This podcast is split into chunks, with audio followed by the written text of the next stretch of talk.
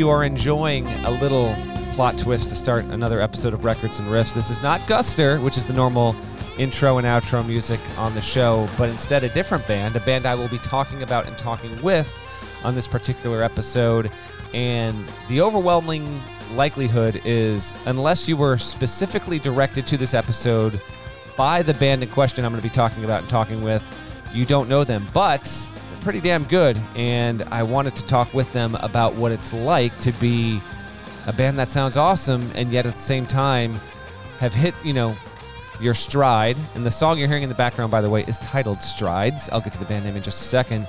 But then to have it all stunted by the pandemic and to try and continue to push toward making it as a talented musical outfit uh, and trying to recover from what the pandemic ended for so many groups, industries, you know, I'm within live music and things that obviously transcend that. So this band is called Maj Dika, and they are from the greater Raleigh, North Carolina area. Uh, the record they recorded and produced themselves and released themselves came out in 2019. I happened to accidentally stumble upon it in the spring here of 2022, and I, I loved it. It's it's all of a seven eight song uh, LP, but I was like, man, these guys sound super tight. How long have they been around? And they are a little known outfit that has occasionally played live gigs around the Triangle area in North Carolina.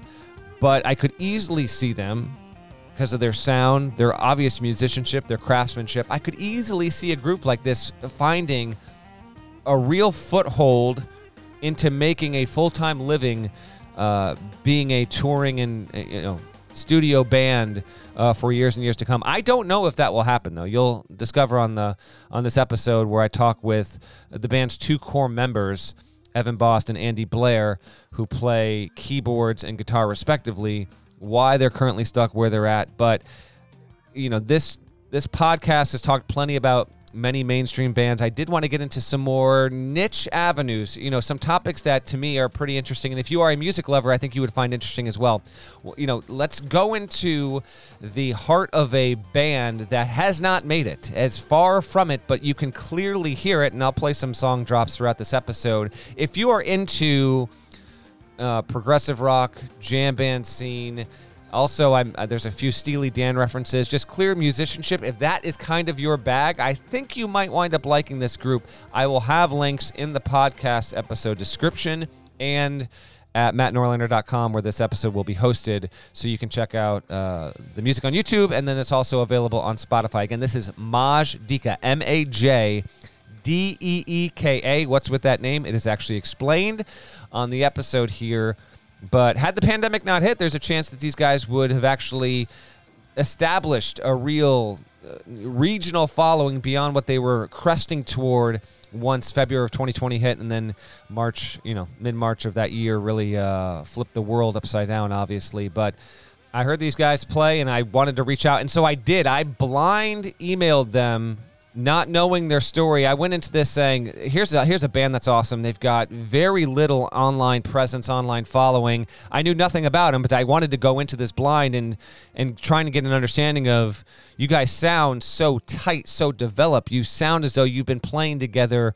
For a pretty long time. Why aren't you a bigger deal? And then I learned pretty much everything over the course of this episode that you're going to hear here. So I hope you do enjoy it. It's a little bit of a curveball, but I did enjoy talking to these fellas. I hope you like it. Go find them. If you if this is your sound, go support them. And they are, uh, I think they are in the process of trying to really regain some footing and momentum as we head into the back half of 2022 here. But this is an episode about what happens when you're a group trying to ascend then a once in a lifetime pandemic hits, really sends you backward, and you try and regroup literally and gather some of that momentum that happened before. You know, a lot of times we hear about bands talk about where they were in the early stages, what it was like to live through the struggle. These guys are actually doing that right now.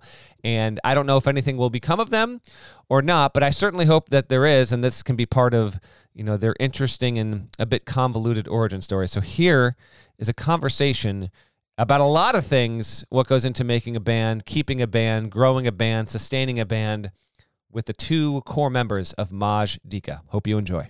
All right, so I am here with two members of Majdeeka. This is an episode unlike any I've ever done. But I'm I'm fascinated by this group, and I had to do this. I blind emailed these dudes out of nowhere earlier this spring, and uh, I'm thankful they are coming on. The names are Andy Blair and Evan Bost. Andy plays guitar Yes, in sir. Majdeeka. Evan plays keyboards. They both they both sing. I believe Evan would be technically qualified as the lead singer in the group. Gentlemen, thank you for joining me. How you doing? Thanks for having us, man. Matt, thanks for having us on board and for the uh, blind email, man. That was a that was a good email to read. Uh, I was like a random person in Connecticut is listening to our stuff and digging it. It Yeah, awesome. yeah, I I definitely like double taked, did a double take when I when I like saw that email uh to me from the Majdeeka email. I was like, what is going on right now? This is uh that was so that was good news to to check out. Well, I'm going to have an intro for this podcast that I haven't recorded yet, but um, in that I will basically explain some stuff, and I'll try not to talk over myself and repeat myself. But I discovered your music on YouTube randomly, and I was like, "Damn, who are these guys?" I was like, "Who are these guys?" They put out like an eight-song record in 2019 again, I'm saying this lovingly because I'm I'm blown away. Like you guys, that album uh, is it just Majdeeka? Is it self-titled? Is that what we're? we're That's it. Yeah. Yeah. Okay, hmm so uh, for anyone listening to this, I will link this both in the podcast description and at mattnorlander.com, where the episode actually has to feed into the RSS to go into the podcast feeds, where you can go and, and listen to all this stuff. You'll hear some Majdeeka tunes on this. I am fascinated by your group. One, because you sound incredible. You're basically, in my opinion, the next iteration of like an Umphrey's McGee, but I want to get into uh, your, you know, how you formed, uh, all of your musical inspirations and all that. But before we get into that, I need I need to know how I haven't heard of you before this. You guys are based in North Carolina, Durham, Raleigh, Triangle area, right? Um, As I understand it, Evan, I'll kind of toss this to you first. How old are you? How many different musical acts are you, you know, playing around with? Are you trying to make it as a uh, as a working musician, as a, as kind of a, a full time occupation? And Majdeeka just happens to be one of a, a few different projects that you're involved in. Well, Majdeeka was um, when we formed. It was it was very serendipitous at the time for me. Um, Andy and I have known each other for probably 20 years now. Yeah. and he actually taught me my first song on keyboards in eighth grade. So we go way back, and this is our third band together. But like Andy is amazing, and he's been in a bunch of bands and and lived in different cities. He happened to move to Raleigh, and I was working. I still am working full time in a family business. Mhm. Um, but when Majdeeka started taking off, it very much was a momentous group and all the energy that was going into the project was was really good. And the feedback we were getting from gigs and bookers and promoters was really good. So i don't know. I don't i'm not a kind of person that like plans long term looks too far into the future. But at that time like before the pandemic when things were really looking good and cooking um it was it was very quickly getting to the point where yeah it's like this is going to be where i'm placing all of my occupational energy soon it was it was a bad timing event when the pandemic hit but- Andy, uh, on that note, so you guys really, uh, first of all, what you released your self-titled record in 2019. Andy, when was that? And then how did how did the pandemic hitting in March 2020 kind of stymie some things on behalf of the band? Uh, yeah, yeah, the pandemic pretty much took all that momentum momentum out of uh the sales, you know, because it just we were really starting to play bigger rooms, um, you know, traveling a lot out of town, like down to South Carolina, you know, Virginia, whatever, starting to broaden our our kind of the uh, markets we were trying to Yeah. hit like we were making Charleston a market and Mhm. Yeah, and then and then the pandemic came along, and then pretty much two years of nothing. You know, I mean, I was doing a couple gigs here and there with like an event band that was like, I mean, that's all that there really was. Um, and uh, you know, going between drummers and everything, it was just it was just kind of kind of that hiccup turned into you know like a just a long pause, I guess. Understood. Now, around the Carolina Triangle scene, obviously you play these gigs, you get to know the people in the area, uh, but be it solo artists, duos, full on bands. Has this affected a lot of other acts, if you will, in you know in that area? Perhaps I don't know if you you know you're familiar. Charlotte's a good drive away uh, in the state, or just you know maybe just over the border. But has this been something that's impacted a lot of people? That again, uh, you know, they're just you're trying to cultivate a following and, and really kind of establish yourself. Did this is this something that's kind of been uh, almost the uh, the overlooked devastation might be too hard harsh of a word, guys, but we're a lot so. of groups trying to make it, and then that pandemic hits, and then it's just boom and kind of. I think so, especially when you're trying to gain that momentum and you're and you're starting to get some um, you know notoriety Win. i guess and yeah. and then uh, you know with the i mean when you stop doing anything for long enough you have to really work to get that momentum back up and running um, so like yeah if i think it depends on how big you were as a band before and if you could keep that crowd and you know like if you have like really a lot of diehard fans they're not going to forget about you or anything and not to say like any of our fans forgot about us, but it's definitely when it comes to booking and staying relevant in different venues, you know, heads, I guess. Um, it takes a little more work getting that back up off the ground. Okay. Um, so yeah. yeah, I would I would say it definitely probably is is an issue for more bands than people realize. What's your opinion on and the perspective on that, Evan? Yeah, there there were quite a few casualties. I think uh, bands that were in similar boats to us that um, never really picked up once things started opening back up. And you know, one thing I'll add that listeners of this podcast may or may not be aware of, uh, you Matt certainly are probably aware of this, but being in a band, especially when the members are didn't all grow up together and have this like shared common vision of um like there's some bands that have made it and they've been best friends from a young age and that is such a rare special thing. Um but when like you put four or five people together and they become friends through the band or they become acquaintances or just coworkers if you think about it that way and then something like the pandemic happens where all all of the momentum and the gigs go away and there's no need to rehearse. There's really no need to hang out with those people unless you have other things in common and other interests. It can really just like tear the unit apart. Mm. um and it's hard enough to keep a band together cuz like you know in some cases the the you know for example the drummer might be a full-time musician that this is their main gig but hey, if this work dries up, they've got to fill that void with other work. And so they go find another project. And that, that specific example isn't super relevant to us, but um, it's just an interesting thing that I don't think a lot of people realize. Like, I've told people this when you go to a big concert with 10,000, 15,000 people in the crowd, sometimes the musicians on that stage don't even know each other. Or like maybe there's a bass player that's filling in that literally has never met any of the other bandmates until yes. like two days before the gig. Like they flew him in or her in got them up to speed played the gig and you're at the show and you're like look at them. They all they're such a cohesive unit. And it's like no that you know some of them are just working. How did you form? What is the story of actually uh, how you guys came together? What are you a four piece a five piece for people that don't know what you're about, just give a, a quick recap here, Evan, of uh, of how the uh, band came together. So four piece quartet rock and roll band, bass, keys, drums, guitar. Uh, we had three part harmonies, but we met.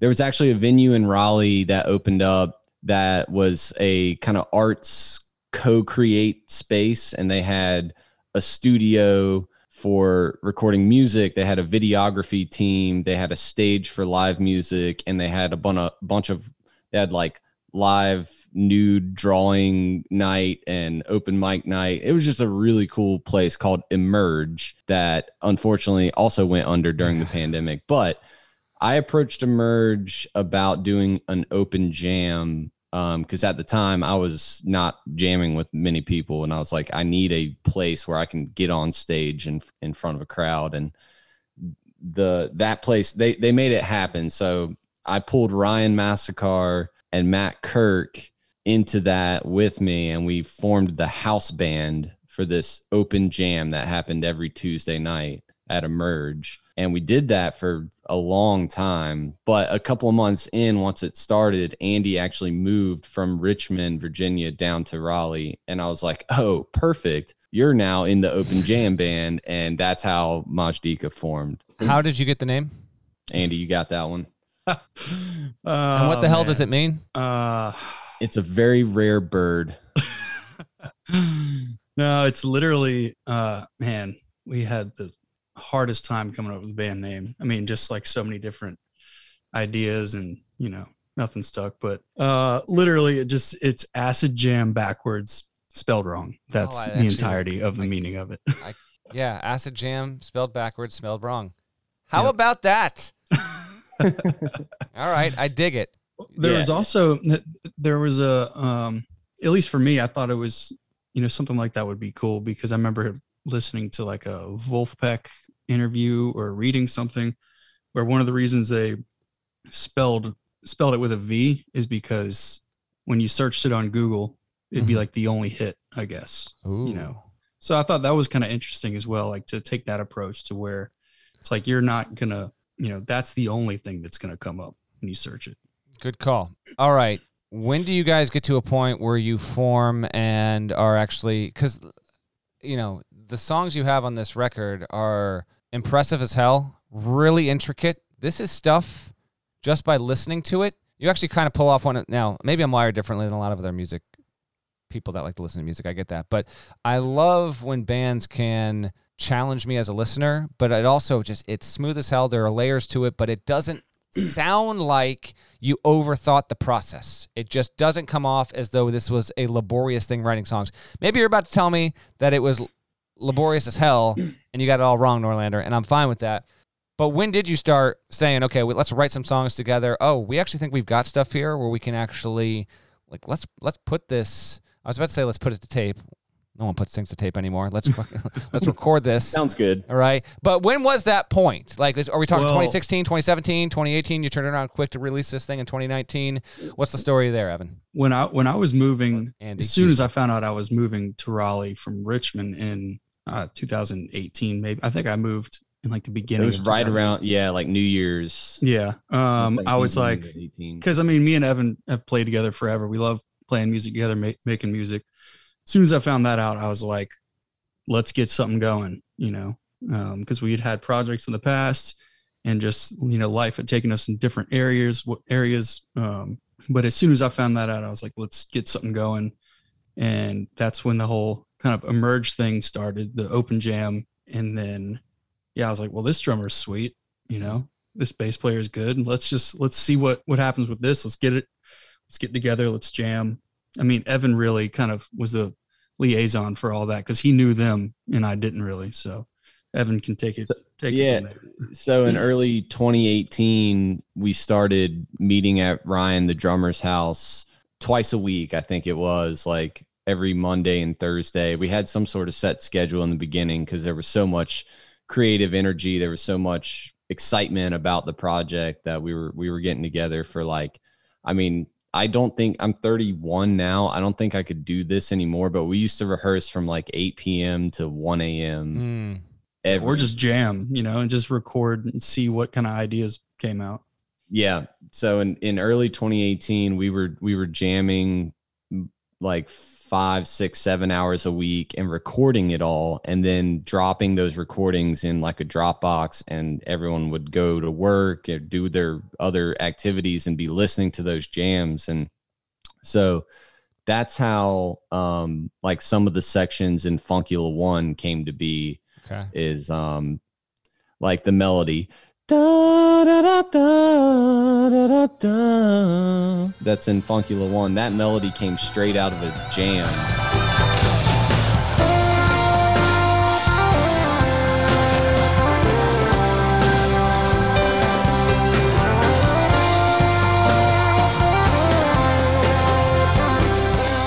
Andy just started playing this melody, um, and I was listening back to it, or Matt was listening. Someone was like, that should be in a song somewhere. But I think the writing overall was very collaborative and uh, we, we all kind of brought different things to the table and wrote as a group, which is hard to do in a lot of bands. And, and especially as musicians get busier and more professional, people don't really have time to spend three hours, four hours in a room together hashing out one song. But that's that's kind of how those songs came to be. Um, like Andy had the riff for Funky Load. He had that riff and he showed it to us, and we were like, okay, what are we gonna do with that riff? Because that is that's hot fire. We got. I'd had I'd had that riff for probably three years, like looking for something to do with it, you know.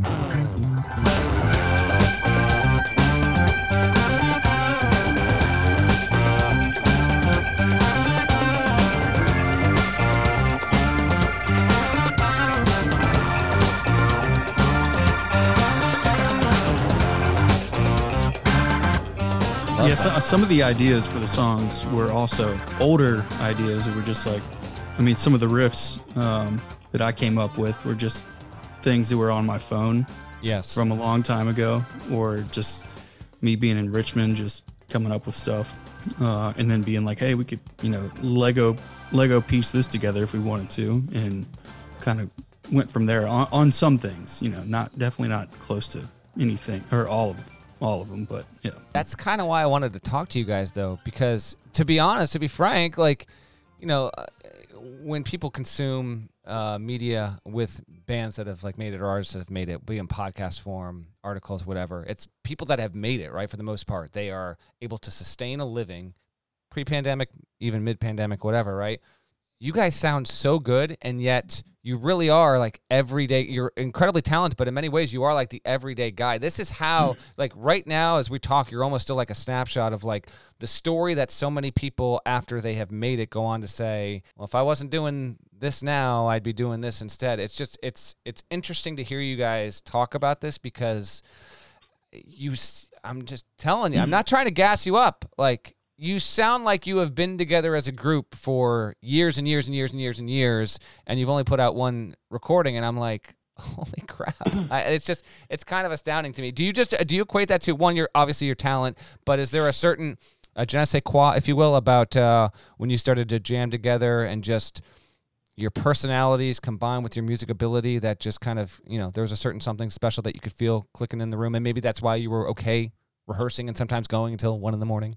Yeah, I think we definitely all had pretty similar, you know, interests musically, and so we all kind of got off on the same sort of jams or where we're taking it were just the kind of um, different influences. You know, Ryan, our, our drummer at the time, he uh, went to Berklee for audio engineering. Uh, so I mean, he knew what he was doing on on that end. Also, a phenomenal drummer.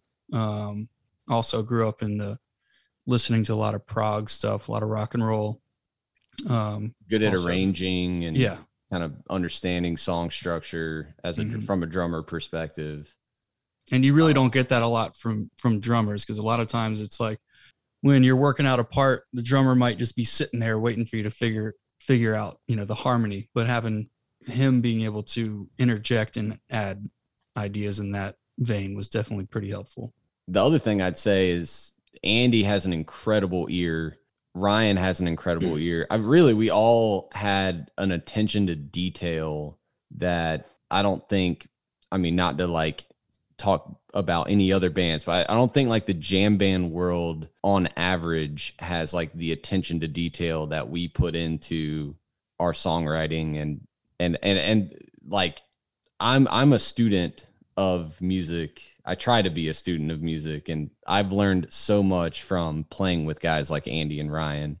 Andy, you had an you know just an incredible amount of a wealth of knowledge to pull from to write this stuff and to make this album what it is. So there there was just a, a ton of concentration into getting the details right. Um, not in a laborious way, but in a in a like a hey, this is important, like this matters we're not just gonna like get to the end of the song and and kind of flub it out or you know like we we we knew that it was important to get all those details worked out All right, before we get more uh, deep into uh, the record here, I do want to get a sense of individually, you guys, and I guess collectively as the band. You have certain sounds like I don't know if any of these bands are your influences. Maybe they are blatantly, and uh, I don't. But I don't want to presume. But uh, I remember when we had some exchange over email, I invoked Umphrey's McGee, Steely Dan, Little Herbie Hancock, The Reign of Kindo, which is kind of a deep cut. Some twinges, tinges of Snarky Puppy, and then Galactic, which is another uh, favorite of mine. That's who I think you guys and then you have your own distinct sound as well. But I think it's a lot of that.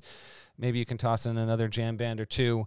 Um, having said that, that's what I hear, but I want to know actually what you guys are informed by with your sound. What do you like most? So, Andy, you first, and Evan. What are uh, what are the artists that um, that you enjoy most, and you actually think you know you uh, kind of took from their their palettes, if you will, when you were building out Majdeeka? Hmm. That's a that's a tough one because uh, I think definitely at the beginning, it was just more so like, where do we fall? If we all just start playing, where is it going to default to? I guess what's yeah. going to be that common ground um, as a and, as a group. Yeah, and so for instance, the first song we wrote ever as a band was "Suitcase," I think. Yep. And the last song we did was "Strides," which is the first song on the album. Uh, so if you listen to both of those back to back, side by side, whatever, you'll get two completely different stories of like what our influences are. And I don't, I don't know. For me, I don't think I was ever really thinking about a specific band when writing. I think it's just an amalgamation of all the influence and what kind of comes out when you're playing with certain people. It might be more subconscious, maybe. I do remember at one point being like, I want this song to maybe sound like, uh, man, I love Dopapod. They're like yeah, one of my favorite bands in, in the scene. Uh, they're not, you know, as well known as Umphrey's. I mean, they're definitely well known. Um, yeah. But, you know, just it, it's kind of hard to say, but you touched on a lot of bands in in specific kind of genres, I guess that I would say we all kind of pull from, uh, whether it be consciously or subconsciously a lot of times a lick will just come out on accident and uh, you're like, oh, that's cool. And it wasn't like I'm I'm sitting here trying to write like somebody.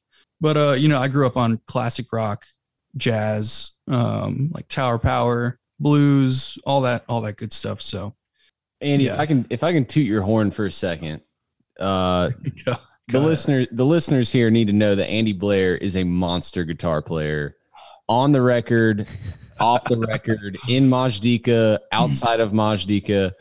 And when we were growing up together, he was a huge Van Halen fan. That, that's true, yeah. And oh, so I, I'm gonna I'm gonna kind of just give you some guitar specific influences. It it started with Eddie Van Halen. Or uh, before that, it was ACDC. Oh yeah, here we go. Which, by the way, as you continue, I get no ACDC or EVH vibes off your stuff, which isn't to say that's good or bad. I'm just saying it's it's kind of yeah. cool that this is this, and it it, it, de- it definitely put me on a, a certain direction, okay. I guess. But I don't I don't pull from that at all anymore. Really. Keep blowing up your boy, Evan. Let's hear some more. right, and so I mean, Andy Andy's been my teacher, like in a in a kind of uh, non super direct way. Like I don't pay him for lessons or anything, but like I've learned so much from playing alongside uh, Andy, and so I've I've observed once he moved on from rock and roll because it it you know you get you reach a certain point and like it's all just like pentatonic and some diminished and some straight up shreddy stuff, and so you're like, all right, I you know I need some more complexity, I need some more harmonic uh, interest and color. And and I think was John Scofield kind of your next major leap. From yeah, there? it was it was Schofield, and then yeah, and then I think I went to school for for jazz studies. There were some jazz dudes in there, and then Jimmy Herring was the the mm. next big. I can hear a little guy. of that. yeah, I can yeah. hear a little Jimmy Herring in there. I was definitely, I definitely, uh, really, at one point was trying to sound a lot more like that. Um, but you move like like everything you kind of move on from certain things when you wear it a little thin uh and eric johnson after eric, that eric johnson was really in i was definitely really into that when we recorded the album but i don't listen to his stuff for songwriting so that's kind of a different it's more of like the phrasing yeah the melody okay. um by the way anyone listening who might not So I assume plenty of knowledgeable jam band fans are checked in for this episode, but if you're unfamiliar, Jimmy Herring is the lead guitarist for Widespread Panic. Anyway, continue, Evan. Um, and then I'll I'll I'll fill in to to kind of Majdeeka was interesting, is interesting. Um, the the lineup that recorded the album is no longer the lineup, so that's why I say was. Yeah. But so yeah, but he, I think Ryan, out of all of us, was probably the biggest student of music in general. Like he he just knew random facts about like albums that were recorded from the 40s all the way to last year. Mhm. and um, he was just a, a big student of music in general. And then you nailed all of my influences matt. Yeah. um, including like just real quick it's like the song avarice. There are some steely dan vibes on that song man. Like to Oh, me yeah. it seems obvious. Do, does it seem obvious to you when you're writing it or are you like man we got some dan action going here or does it just kind of happen naturally? For me i i was a huge Umphrey's McGee fan still kind of am. It's like your it's like your your first high school girlfriend that you lose your virginity to that like that's what Umphrey's was for me. Yeah. I still I've seen Umphrey's like 50 sometimes and they go. are still kind of that band for me, but Steely Dan was kind of the next band for me. Like once I got tired of listening to all of Umphrey's stuff, I listened to all of Steely Dan stuff and I wrote Avarice primarily. Andy definitely wrote a lot of Avarice. Well, we wrote like we wrote that those verse chords together. I remember it was Yeah. at, in that room right there you're sitting in. Yep. And you wrote the like the main riff that the song starts with.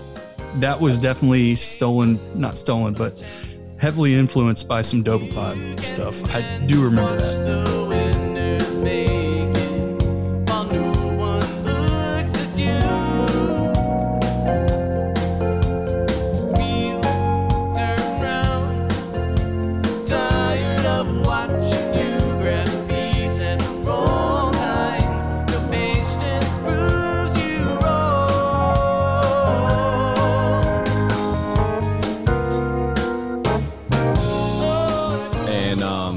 Wrote the melody for the chorus of Avarice in the shower, and then just like got out of the shower. I was like, okay, I need to apply some Steely Dan esque kind of chords that this melody works over, because I think a big part of Majdeeka was, and and Andy, you definitely have like formed this this opinion in me, but like, how can we keep it intriguing to the brain of someone that has a musical brain. Keep that part interesting but also make sure that the melody is kind of fundamental.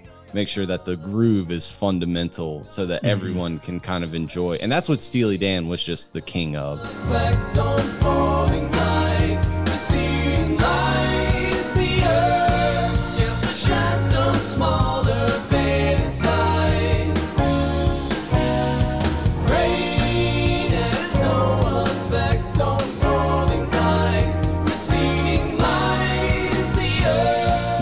i heard oh andy you sent me a great critique of jacob collier the other Oh, no. couple weeks ago Yeah.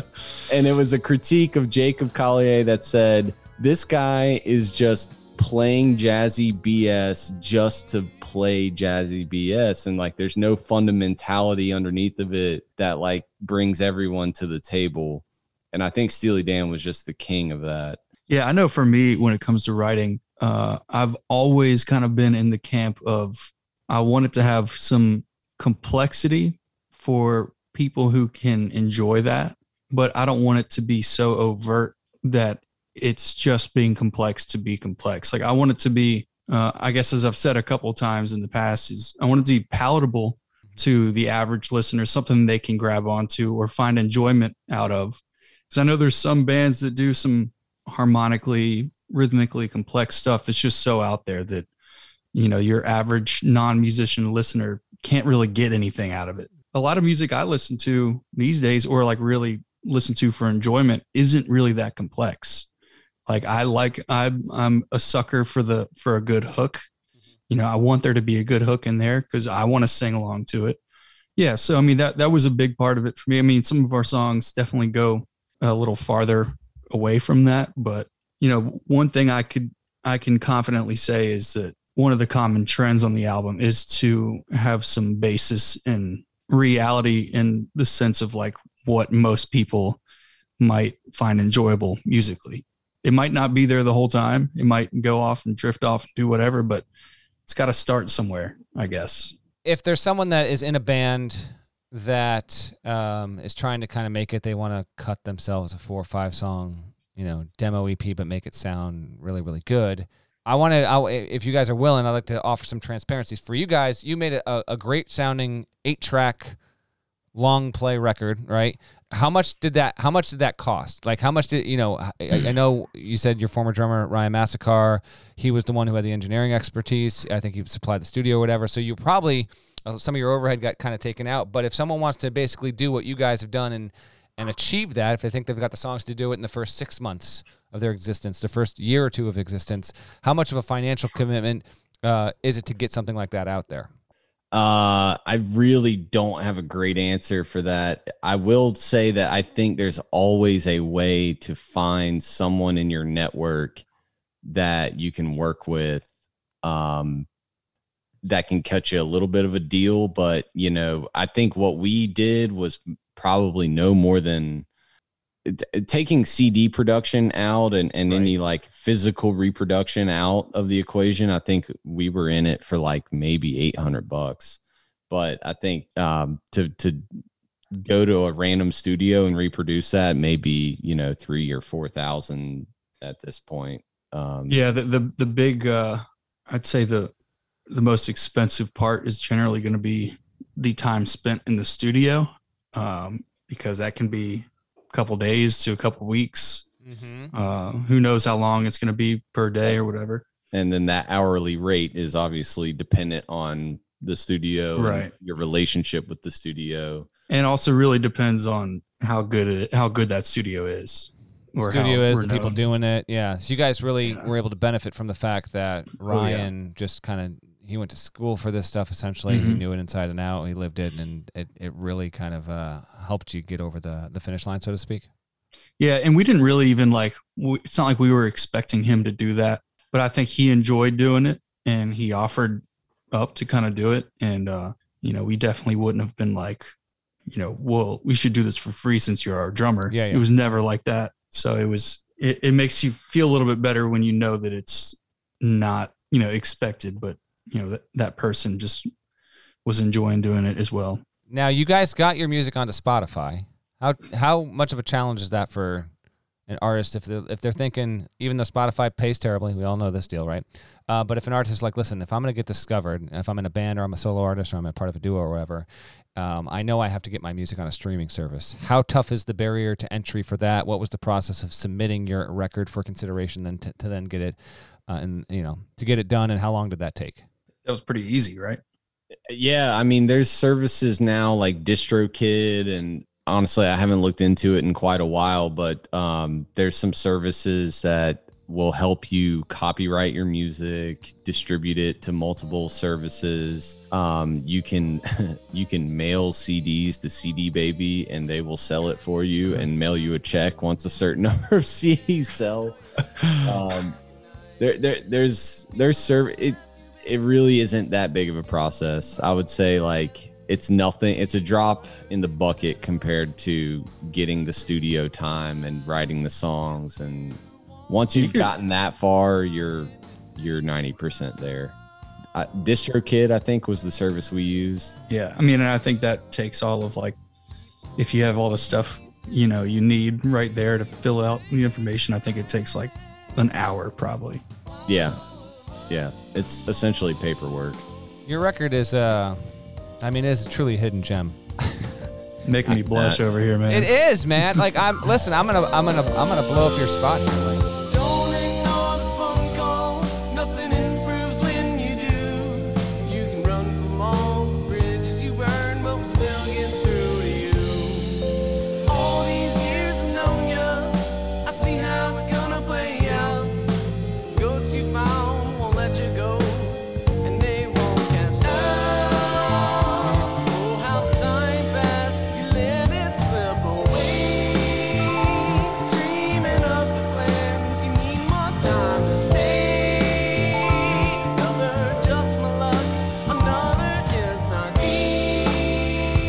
like, I, I'm checking your Spotify. You have like, you have, you know, a couple dozen monthly listeners. I'm like, how is this possible? So I hope people listen to this podcast, they go and discover and discover what you guys are all about. But that being said, you know, we talked about how the pandemic really pushed put pause on you guys. You have had lineup changes.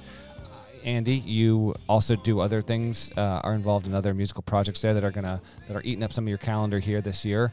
So, am I talking to a couple of guys here that have a band that might that might be winding down, or is there like a real motivation and and real possibility that going you know deeper into 2022, into 23, like what is the future?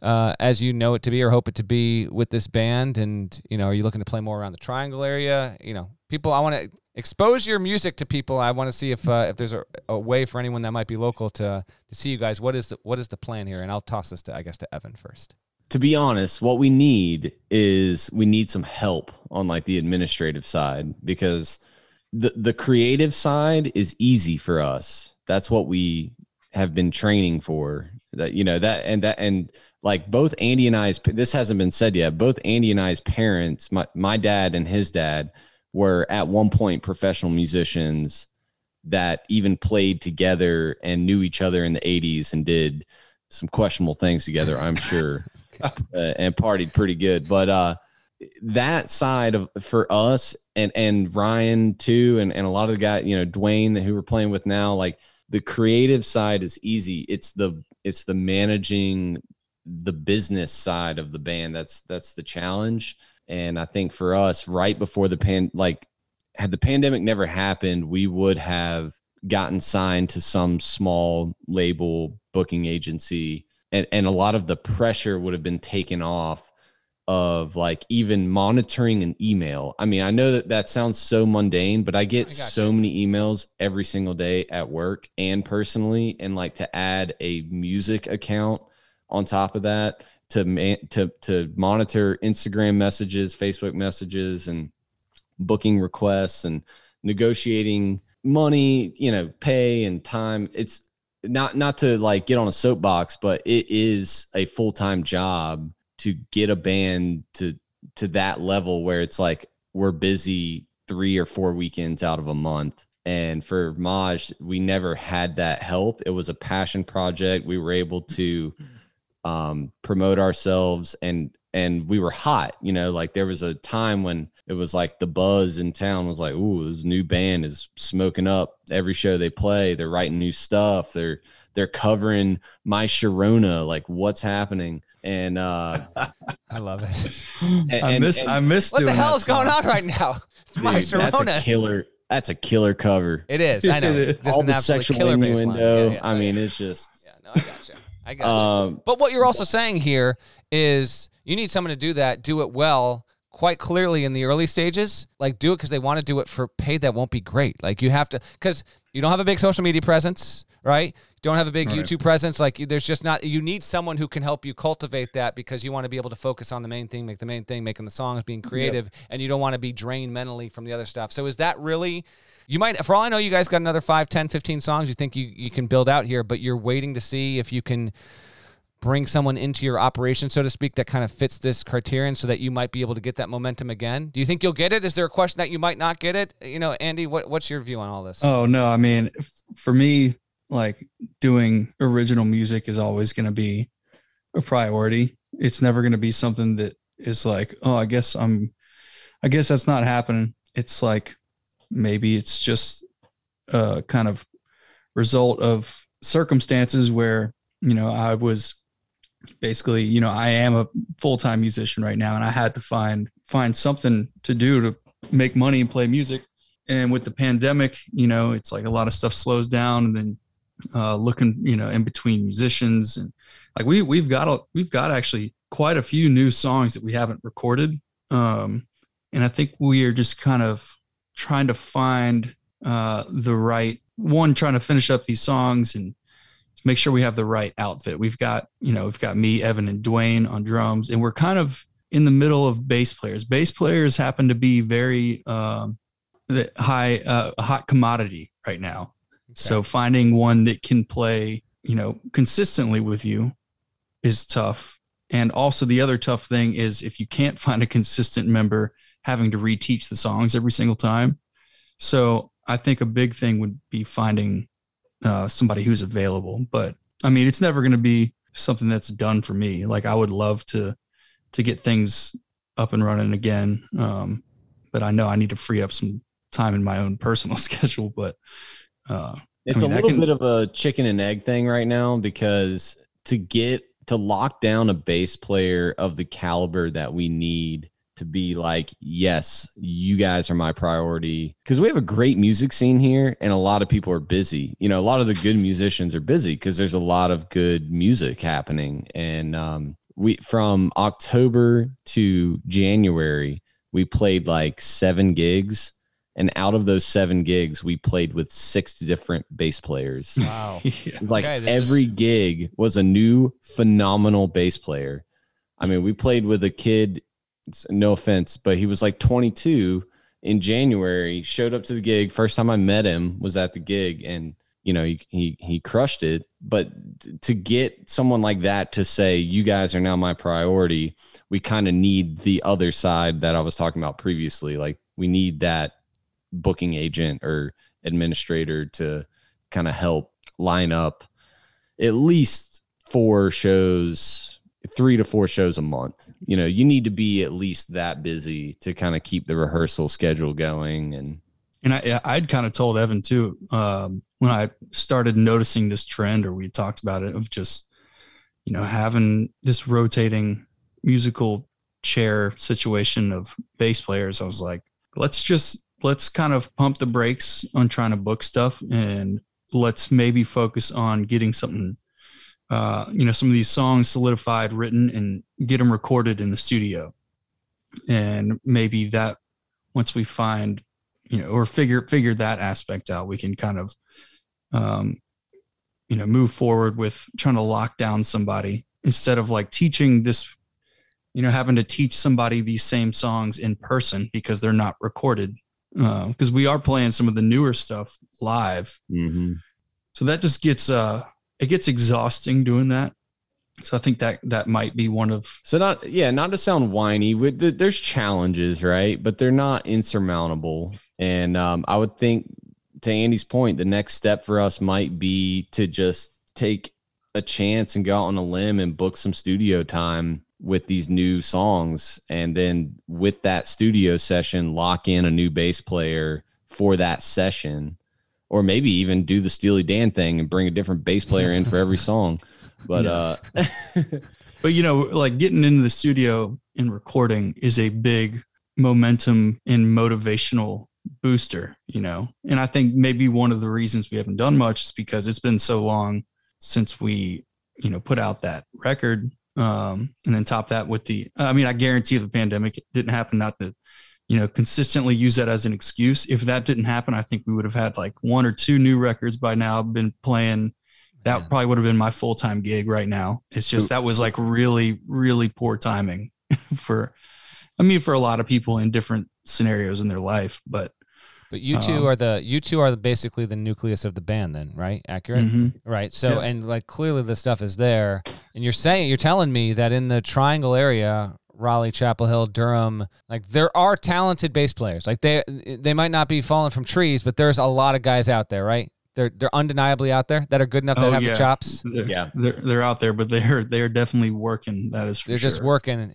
Yeah, Yep. I the, the tunes are good enough where I, I would- I would hope that uh, the right guy would come along and say at the at minimum say yeah I'll give you like maybe he can't give you 100 percent right off the bat but it's like guys I'm here for I can give you 75 and then if it, Yeah. it really gets gets going then it becomes 75 into 100 percent there uh, to follow up on that you guys are really illuminating uh, the heart of what I wanted to talk about and that's just like how challenging it is music you know playing music playing live music can be such a rewarding experience, right? Particularly if you're doing original compositions, the stuff you guys are doing, um, that can be such a thrilling thing to actually put yourself through, right? Like get on a stage. Oh yeah. It's just there's right there's when a crowd is singing the lyrics you wrote, it is like there's no you can't describe that. Right? You know, it's ama- it's an amazing experience. and the fact that um, you're trying to kind of make it as a band and do this in the middle of we're still technically in the middle of this pandemic, right? We haven't even escaped it.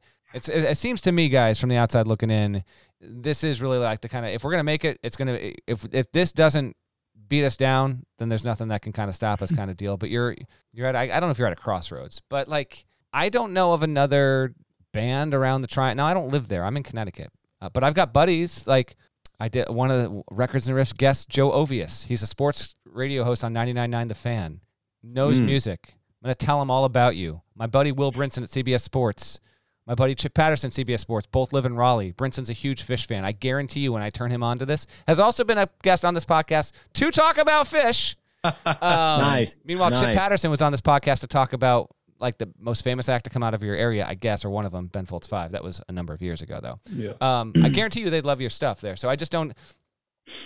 I don't get why you were a bigger deal in your area. I know you were big, but like you should have been even bigger. That's all. Well, you know what I, I do kind of like though is that the fact that this can still exist, whether or not it's us trying to make it our Mm-hmm. like first priority every single day because like it doesn't you know the, the great thing about music in general is like it can just be for you if you want it to be. It can be for whoever.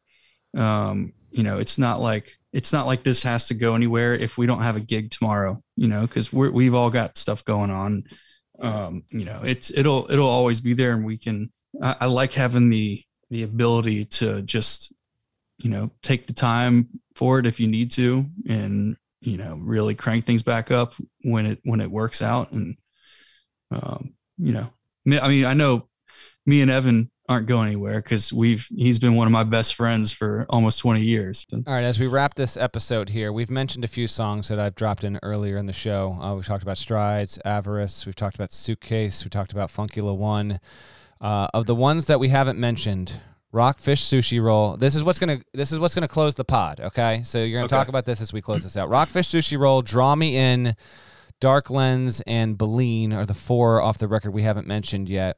Uh, you have to agree on this, even if you disagree. So, which uh, which of those do you think uh, best represents what your band is all about? And uh, I can, you know, drop into the ears of the people listening to this podcast. Give a quick story on that as we wrap here. well baleen or baleen i don't you know however you pronounce it um is actually just an outro to dark lens so i think you can probably cut that from the contention Well, I would say I would say draw me in yeah i'd agree out of that list. Um, because draw me in's a great live tune. Um, it's the whole like solo section, all all of the movements through the through the end of it. Um, always goes over well in front of a crowd. Um, we started doing the the verse um, in the beginning.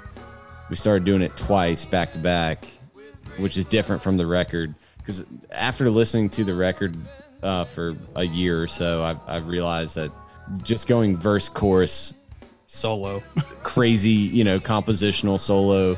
Uh, it probably needed one more uh, little grounding agent verse before going into all that. But and, and stuff that works in the studio might not work live and vice versa you know so sometimes you got to make adjustments like you can't do a fade out ending live i mean you could but you know it wouldn't quite go over as well so sometimes you got to make you know adjustments but i agree on the um draw me in Draw Me In will be what we what will literally be playing over us right now as I uh, as I wrap this episode. Fellas from Majdeeka, I appreciate this. Evan Bost, Andy Blair.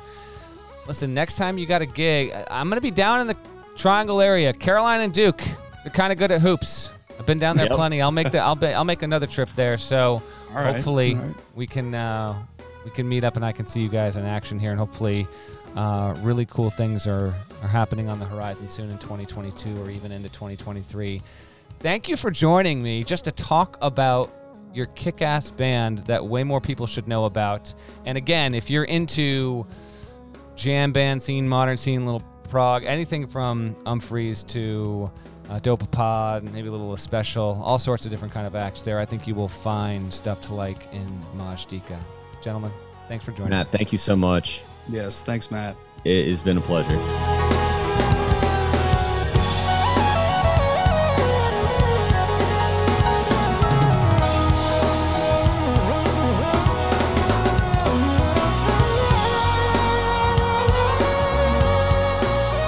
Thanks again to Evan Bost and Andy Blair for giving a little time and giving some honest insight, a real look into what it means to try and quote unquote make it. And that even that term, which is broad, has a lot of interpretations to many different artists from many different walks of life and the way that they're approaching their art. But to, to sustain yourself, you know, to make a living off of your musical creations. There's no telling if that will happen with these guys in this particular project or not. If you do like Majdeeka, feel free to you know find them, let them know. They are the, the guys are on Instagram. I think they've got the band account on Instagram as well.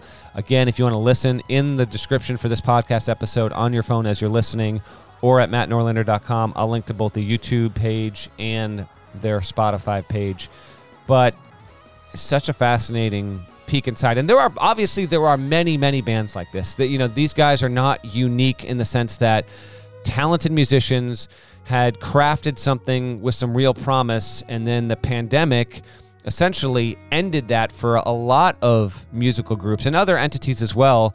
But if you're you know if you still have the desire to do it and you can get an audience maybe there's maybe there's a chance there. But as they depicted you know the administrative side can mean just as much the marketing the advertising and all of that. So found that pretty intriguing pretty enlightening and i appreciate their honesty and transparency when it comes to a lot of this stuff. There's no telling where they will go from here.